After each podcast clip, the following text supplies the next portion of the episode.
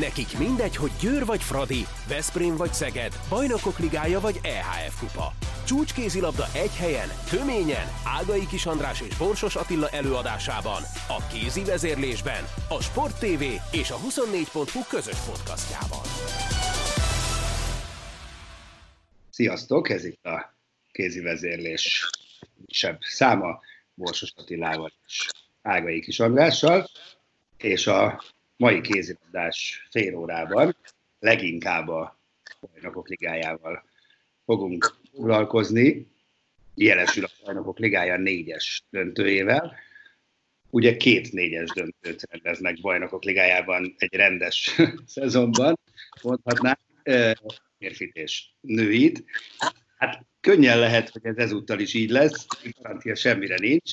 Időpontja is csak az egyiknek van biztosan, bár azt sem mennyire biztos, férfi Final Four a döntés értelmében ugye december végén, és megvannak a résztvevők, méghozzá a csoportok első két helyezetjei, a Paris Saint-Germain, a Barcelona, a Phil és a Telekom Veszprém. Jelenállás szerint a Final Four résztvevője. Hát mondanom sem kell, hogy amikor az Európai Szövetség ezt kihirdette, azóta boldog, boldogtalan reagál rá és mondja a véleményét.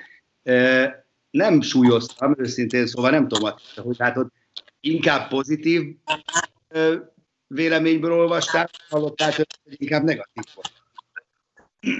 Hát, hát nyilván a vélemények azt szerint szórnak, hogy melyik klubnak a szurkolótáborát erősíti valaki, vagy hol játszik adott esetben, mert ugye ez, ez tipikusan az a döntés, amelyik bizonyos kluboknak jó, jelesül a, a férfi BL-be ugye négy klubnak, a többieknek meg nem jó. A lányoknál ugye még nyitottabb a kérdés, és arra majd szerintem külön térjünk ki, hogy, hogy itt milyen háttér erők folynak, vagy nyom, nyomulnak, hogy úgy mondjam. Én, Igen, szerintem is kezdjük, kezdjük a fiúk, kezdjük a fiúkkal.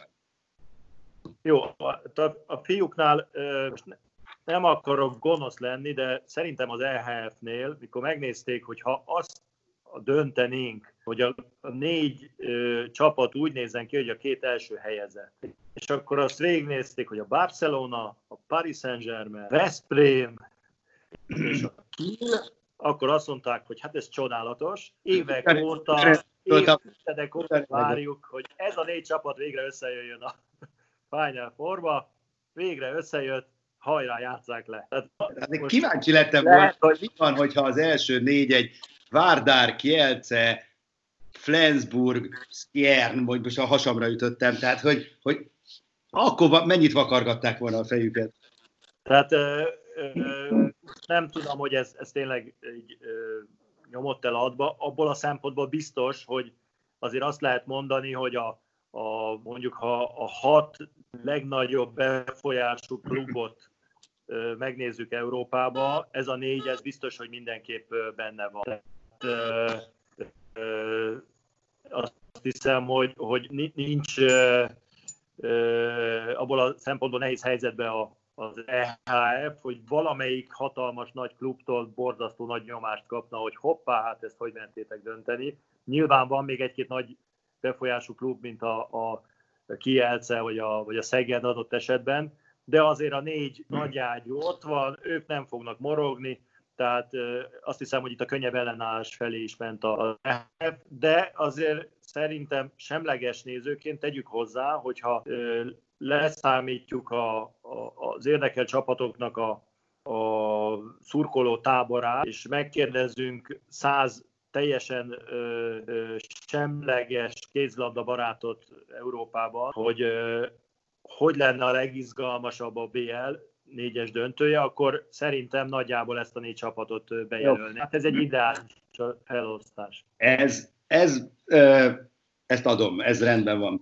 Ugyanakkor azt nem nagyon értem, és ezt kíváncsi lennék, hogy neked erről mi a véleményed, hogy elmagyaráznád, hogy, hogy ha már ennyire fenekestül felforgatott lesz ez a jövő év, vagy ugye a szeptembertől kezdődő szezon, akkor miért lehet még két meccset belepszírozni valahogy, akár csak egy ilyen kis izé, mini tornával, nem tudom, ahol lejátszanák ezeket a 8 döntő, negyed döntőket. Ez, ez miért olyan ördögtől való?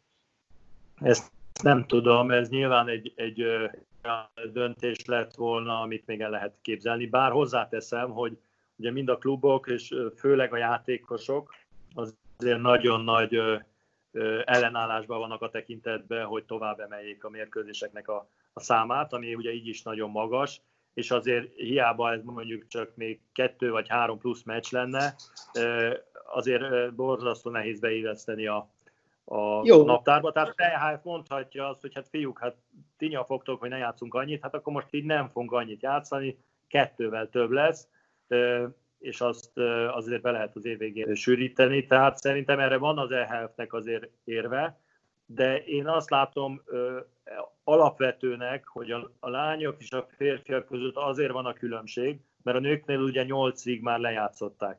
Tehát ott azért abban a formulában, hogy egy, egy Final 8-et rendeznek esetleg, oda be lehet tenni azt a négy darab negyed döntőt a Final Four elé, ami még megvezhető. A férfiaknál ugye csak a 16 között vannak, és az viszont még igazságtalanabbnak tűnne, hogyha csak a mondjuk valamilyen alapján csak a nyolca döntőből emelnének ki egy ö, csapatot, hogy az megy tovább a negyed döntőkbe. Tehát így aztán ezt a kérdést így lesöpörték az asztalról, és azt azért nem lehet mondani, hogy teljesen igazságtalan, hiszen azért a csoportmeccseken kialakult végeredmény az első két hely. Mindenkiben a pályán lejátszott erőviszonyokat. Ez, ez tény. E, jó, ugyanakkor azt is meg kéne válaszolnunk azt a kérdést, hogy ez száz százalékosan anyagi megfontolásokból születhetett ez a döntés. Mert ha kicsit is naívan teszem föl a kérdést, akkor nyugodtan mondhatnám, hát most akkor is fel kell a nap, hogyha ebben a szezonban, ami ugye így átcsúszik, nincs Final Four. Tehát most akkor a Velux csak így fizet jogdíjat, a televíziók csak így fizetik ki a jogdíjat, mert az eladott jegyeket így nem kell visszafizetni, tehát csak erről szól az egész.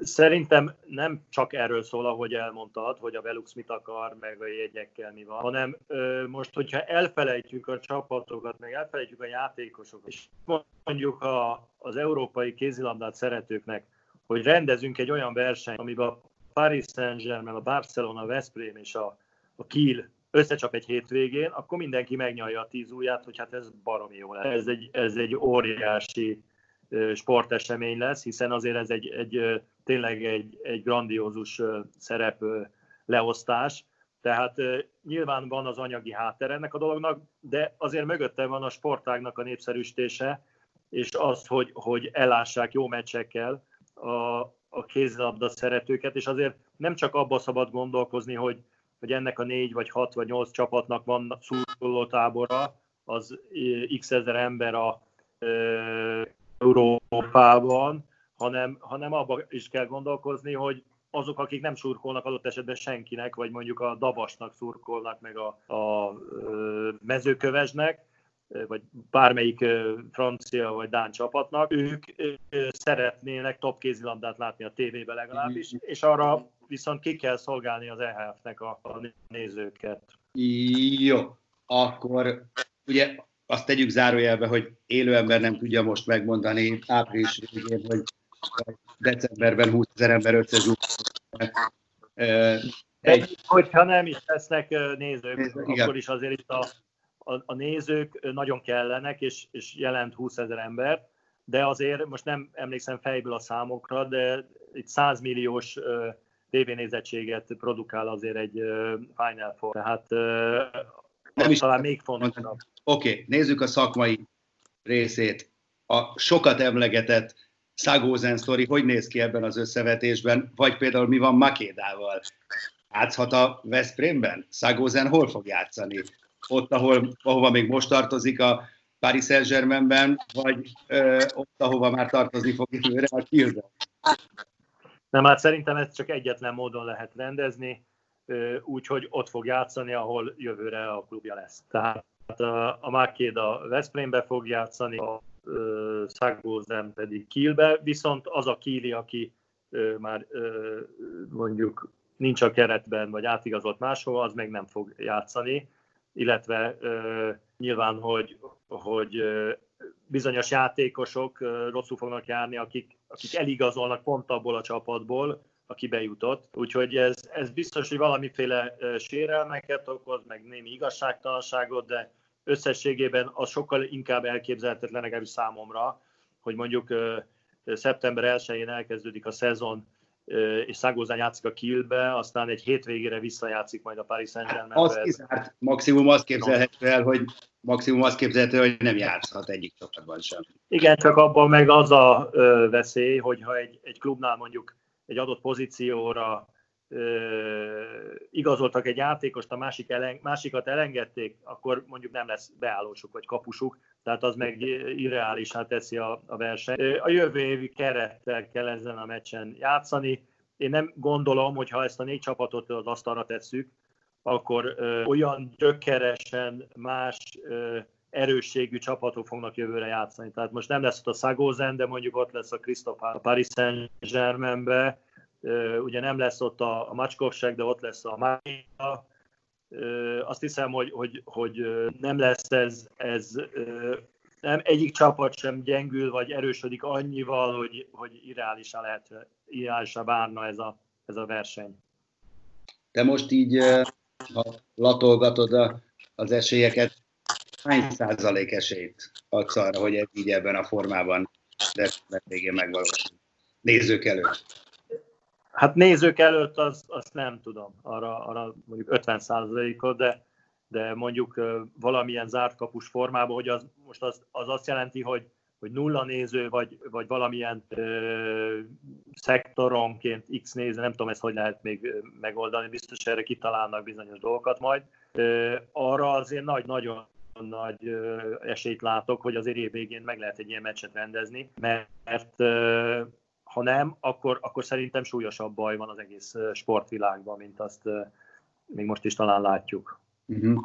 Igen, szegény Nikler Roli mondta ezzel kapcsolatban, amikor meghallotta, hogy ez biztos valami április, hogy ezt nem akarja elhinni.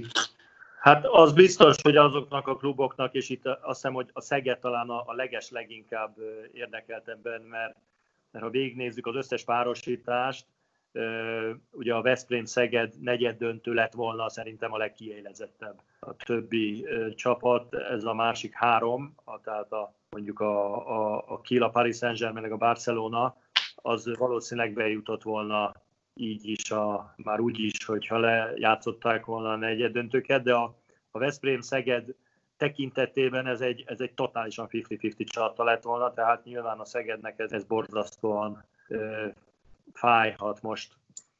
Igen, igen, igen. Hát ebben a pillanatban ennyit tudunk erről. Én azért lennék meglepve, ha még jönnének majd hírek kontra, hogy, hogy mi hogy lesz. A, ami, ami viszont tényleg egy óriási kontraszt, ugye, hogy, hogy itt a, a, az, az EHF gyakorlatilag az összes versenyre más talált ki. Tehát a BL, férfi BL-t megrendezik így, a nőit úgy, az EHF kupát meg sehogy, tehát érdekes, hogy, hogy például a Magyar Szövetség, amelyik ugye a sokat emlegetett döntésében pont arra hivatkozott, hogy, hogy egységes elveket próbált alkalmazni mindenkire, fiúkra, lányokra, gyerekekre, felnőttekre, mindenkire az Európai Szövetség pont az ellenkező irányában ment el, és őszintén szólva, hogy az EHF kupátnak a négyes döntőjét miért nem lehet megrendezni, azt, azt nem tudom, bár kétségtelen, hogy ott még előrébb tartotta a versenyt, tehát annak a kialakítása az lehet, hogy még nagyobb fájdalmakat okozott volna, de mondjuk a női Final Four a EHF kupában, az pont meg lehetett volna rendezni, mert már megvan a négy csapat. Hát most nagyon gonosz akarok lenni, akkor amire az előbb utaltam, szerintem ennek egyszerűen anyagi okai vannak. De sem akkora a biznisz, eh, az idézőjelben nincs, nincsenek még eladott egy szívfájt elhagyhat. Igen, hát itt, itt azért visszaköszön egy picit a pénzuralma, de ö, már ezt múltkor beszéltünk róla, hogy szóval ezt nem kell ö, olyan, tehát nem kell szégyellenni, meg nem kell, meg nem kell annyira ö, ördögtől valónak tekinteni, hogy a, az élsportban ezen a szinten a pénz meghatározó, hát ez, ez így van, aki ezt nem, fogadja el, akkor azt hiszem, hogy, hogy nem, nem él a, a jelen realitásai között. Világos. Hát, hogy mennyire meghatározó az a nőikkel főszponzorának kvázi zsaroló nyilatkozata, nyugodtan mondhatjuk, jelzi, mert hogy a Velo ugye egy orosz érdekeltségű cég, ők azt szeretnék, hogy a Rostovot legyen a Final Four-ban, a Rostov jelenleg, hogyha ott is elosztanák a négyest, akkor nem lenne ugye Final Four résztvevő. Kerekperec kijelentették, még hogyha nem is ezekkel a szavakkal, hogy akkor búcsút lehet inteni a szponzorációs lóvénak, hogyha ez így lesz. Én, én ezt nem tartom annyira felháborítónak. Ja, nem, nem, nem, nem, nem tényfelháborítás volt, nem háborítás. Abszolút érthető, és ezt, ezt ugye szerintem amikor a Delo ebbe beleszáll, akkor senki nem gondolta komolyan, hogy, hogy egy orosz uh, szponzor azért uh, uh, szponzorál egy ilyen sorozatot, hogy a, a Győr, meg a Vipers, meg a Metz, meg a nem tudom kicsoda, az SBR játszon benne, és az oroszoknak ne legyen laposztva. Tehát azt hiszem, hogy ez érthető, és, és azon kívül, hogy, hogy a lányoknál ez a Final Eight lebonyolítási forma, tehát hogy, hogy mondjuk csütörtökön lejátszák a négy negyedöntőt, és utána van egy szünnap, és szombat-vasárnap a, a két mérkőzés, ami nyilván, hogy, hogy rendkívül megerőltető, de azért mondjuk egy Európa bajnokságán, Európa bajnokságnak a ritmusát mutatja. Tehát egy, egy EB-n ugye csütörtökön játszák a negyeddöntőket, és utána döntő, elődöntő döntő. Tehát ez, ez azért nem teljesen hát a, sosem Akkor szerintem sokkal logikusabb lenne egy, egy szerda péntek vasárnap. Így van. Hát és, és azon kívül az oroszok elég korrektek voltak, mert megüzenték, hogyha ez több költségbe kerül, mert nyilván a, a Budapestnek több költséget jelentene a szállások miatt, meg a egyéb ellátás miatt, akkor abba beszállnak. Szerintem a magyarok örülnének ennek a legjobban. Mert az aztán egy, tényleg egy óriási kézlabda Jambori lenne, hogyha egy ilyen négy vagy öt napos szupertornát rendezhetne a, a Paplászló Arena. Igen, ugye itt egy szeptemberi dátum lóg a levegőben ebben a pillanatban. Igen, hát ez, ez ugye a női menetrendben az a nehézség, hogy, hogy decemberben van ugye egy Európa bajnokság. Tehát nem lehet a decemberi időpontokat kinézni, hanem mindenképp előbb kell megcsinálni, úgy, hogy ne lógjon azért össze az EB felkészüléssel. Tehát valahogy a, a bajnokságok elé, vagy a bajnokságba kell beilleszteni, mármint a, a nemzeti bajnokságokba. De hát azt hiszem, hogy azért nagyjából ezek a csapatok, tekintve talán a francia résztvevőtől, hogyha lesz, hát lesz ezek szerint. Tehát mondjuk a Győrre gondolok, vagy a Rostovra, nekik azért kibírják, hogy a bajnokság közben kellett játszaniuk, mert, mert azért a bajnoki mérkőzéseiket viszonylag könnyen tudják adott esetben megnyerni, tehát lehet úgy tologatni a mérkőzéseket, hogy ez, ez kezelhető legyen. Még ha nyilvánvalóan az, ezért ez, ez ki fogja feszíteni a játékosoknak a teherbíró képességét. Igen, hát ugye ezzel kapcsolatban a leges legnagyobb kérdés az, hogy mikor tudnak kezdeni érdemi munkát végezni a csapatok. Így van, hát ez, ez, a, ez a legnagyobb bizonytalanság, mert hogyha ha mondjuk a, a kollektív edzéseket nem tudják elkezdeni augusztus elején, akkor azért ez egy nagyon szűk dátumnak tűnik. Tehát ezt, ezt jelenleg nem lehet megmondani. Most azt halljuk a világban, hogy a futbalisták elkezdtek edzeni, ugye, tehát végül is szabadtéren a kézilabdázók is elkezdhetnek edzeni, és akkor én azt mondom, hogy, hogy kell az a, az a 4-5-7 csoportos vagy kollektív edzés rendes körülmények között, mielőtt mondjuk a verseny elindul. Nyilván nem lesznek olyan jó formában, mint ami is, vagy optimális, de hát mindenkire ugyanez vonatkozik, tehát azért az, az egyenlő erők, vagy egyenlő feltételek lesznek minden csapat számára. Igen. És akkor még egy picit maradva a bajnokok ligájánál, bár már a következő sorozatnál, nem a Final Four-nál, csak kíváncsi vagyok, megütötte a fülemet egy nyilatkozat. Fodor János, akivel majd beszélgetni fogunk pénteken, és akkor nyilván ott rákérdezünk majd erre a kézivezérlés extrában, nyilatkozott pár nappal ezelőtt Fazekas Bözsinek a mai ott ő azt mondta, hogy ők a végsőkig a, a harmadik úgymond szabadkártyája, vagy a második szabadkártyáért, tehát hogy, hogy esetleg három magyar csapat indulhasson jövőre a bajnokok ligájában. Te ezt elvi szinten egyáltalán elképzelhetőnek Hát elvi szinten nem. Mert elvi szinten jelenleg az a mondás, ugye, hogy az EHF minden nemzeti szövetségtől egy darab szabadkártya igénylést fogad be. Tehát nem az EHF fogja előtteni, hogy a Silepok vagy a Fradi induljon, de hogyha a Magyar Szövetség a egyiket vagy a másodikat jelöli, akkor eldöntik, hogy indulhat-e. De jelenleg elvi lehetőség nincs arra, hogy a Magyar Szövetség két szabad kártyaigényt adjon be, és arra sincs lehetőség, hogy a, a Siófok direktbe mondjuk az EHF-nek beadjon egy szabadkártya igénylést. És azért őszintén szólva az a fő probléma, hogy ha a magyaroknak hármat adnak azért, mert a Magyar Szövetségnek egy döntése igazságtalanságot hozott adott esetben, akkor mit, mit szól mondjuk egy, egy Dán, vagy egy német, vagy egy román, vagy egy orosz szabadkártya igénylő, hogy az ő szabadkártyát vissza fogják utasítani, hiszen hogyha hármat adnak a magyaroknak, az azt jelenti, hogy valakitől elveszik, és azt pedig igazságtalannak fogja érezni joggal. Tehát ez a, ez a fő nehézség ebbe, és ez nem az EHF-nek a, a döntéséhez fű, fűződik, ugye ez a szituáció nem kifejezetten a Magyar Kézilabda Szövetségnek a döntéséhez. Igen.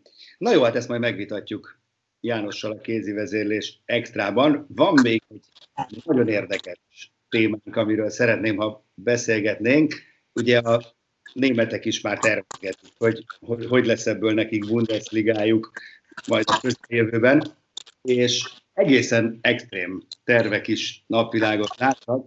Például, hogy ne két idős legyen a kézilabda a közeli jövőben, hanem, hanem 15 perces módokat játszanának.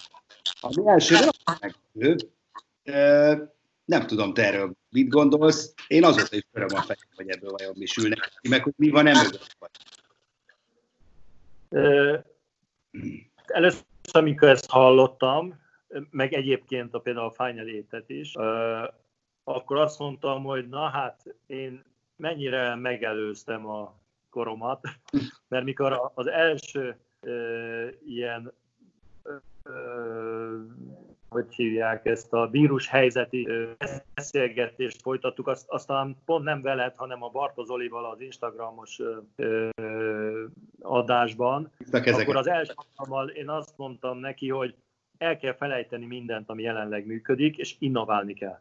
Mert, mert az, hogy úgy tudjuk csinálni a dolgokat a jövő szezonban legalábbis, mint eddig, ez bizonyosan nem fog működni, és akkor fölvetettük például a Fire és én fölvetettem, hogy, hogy lehet, hogy rövidebb mérkőzéseket kell játszani, vagy más rendszerbe kell játszani, és azt hiszem, hogy most a Német Szövetségben Bob Hanig meghallgatta ezt az Insta uh, riportot, és lefordították neki németre, és, és merített ötletet. Én ezt abszolút kezelhető ötletnek tartom. Nyilván nem hosszú távra, tehát nem gondolom, hogy a kézilabdát át kéne alakítani ilyen mindenféle szabályokkal, hogy elkezdjenek így játszani. De a következő szezon, ahol, ahol valószínűleg tényleg az átlagnál is nagyobb lesz a játékosok terhelése, mert például emiatt, ami, amiről beszéltünk az előbb, vagy hogyha nem tudják időbe kezdeni a bajnokságot, rövidebb idő alatt kell lejátszani majd a, a következő szezon, akkor azért akkor azért már nagyon-nagyon nem mindegy, hogy 60 percig kell játszani, két fél időt, vagy mondjuk 3x15 percet, mert azért az azt jelenti, hogy egy játékos most jelenleg tiszta játékidőben olyan 30-35 percet játszik egy komoly csapat, ahol azért szélesebb a játékos kell. Most egy fölállásban, hogy 3x15 perc van, akkor az lecsökkenne mondjuk 20 percre, vagy 20-25 perc között, az pedig azért, az pedig azért kezelhető, hogy 25 perceket játszanak a játékosok. Most, hogy így beszélgetünk, az jutott eszembe, hogy még a végén ez olyan jól fog elsülni, hogy aztán úgy marad. Mert ne felejtsd el, hogy a reklámozók szempontjából a két szünet sokkal jobb lenne, mint az egy. Mert oda is, ott is el lehet adni egy csomó reklámot. Így van, így van, de nem is a szünet, a szünet is jó, de, lehet, de azért a, a, a kézilabdának a játékideje összességében a, a 60 perc az tökéletesen van kitalálva, és a játékos gyerekkoruk óta erre vannak kondicionálva, tehát nem, nem gondolom, hogy ezen változtatni kéne. Az lehet, hogy, hogy lehet négyszer 15 percet is játszani egyébként, mint a háromszor, Hát vagy háromszor. háromszor tehát ez, ezek a dolgok, ezek biztos segítenek abban, hogy, hogy a játékosoknak a regenerációja egy kicsit könnyebb legyen, meg a, a, a mondjuk a, a rotáció a pályán könnyebben menjen végbe az edzők részéről. Tehát igen, ilyenekbe kell gondolkodni, legalább egy szezonra, és utána, ami nagyon bejön, hát az, az adott esetben maradhat is. Tehát azt, azt hiszem, hogy, hogy ez egy jó irány, hogy, hogy próbálnak azon is gondolkodni, hogy, hogy hogyan lehet az egy mérkőzésen belül a játékosoknak a terhelését úgy csökkenteni, hogy összességében egy szezon alatt a lejátszott játékperceik csökkenjenek, mert azért ez számít valójában, nem az, hogy hány mérkőzés van, hiszen azért ezek a játékosok rengeteget edzenek is, tehát nyilván amikor mérkőzést játszik, akkor nem fog edzeni, tehát összességében a, az időtöltése a pályán, az nem fog növekedni, csak mondjuk egy-egy edzés helyett mérkőzés lesz, de az intenzitásában, ha ez, ez egy picit csökken, akkor az kezelhető lesz szerintem a játékosok számára is. Te erről már beszélgettél egyébként gyakorló szakemberrel vagy játékossal, például otthon édeskedves feleségeddel Edinával, hogy ő mit szól egy ilyenhez?